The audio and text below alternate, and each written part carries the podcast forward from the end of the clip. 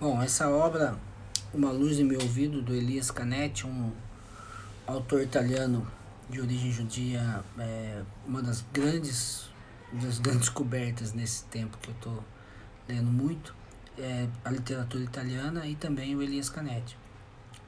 Uma obra de reminiscências, aquilo que eles às vezes chamam, não é um bildungsroman, romance, porque não é um, não é um romance, é mais memórias, né? Ele contando da infância é muito em Viena e Berlim.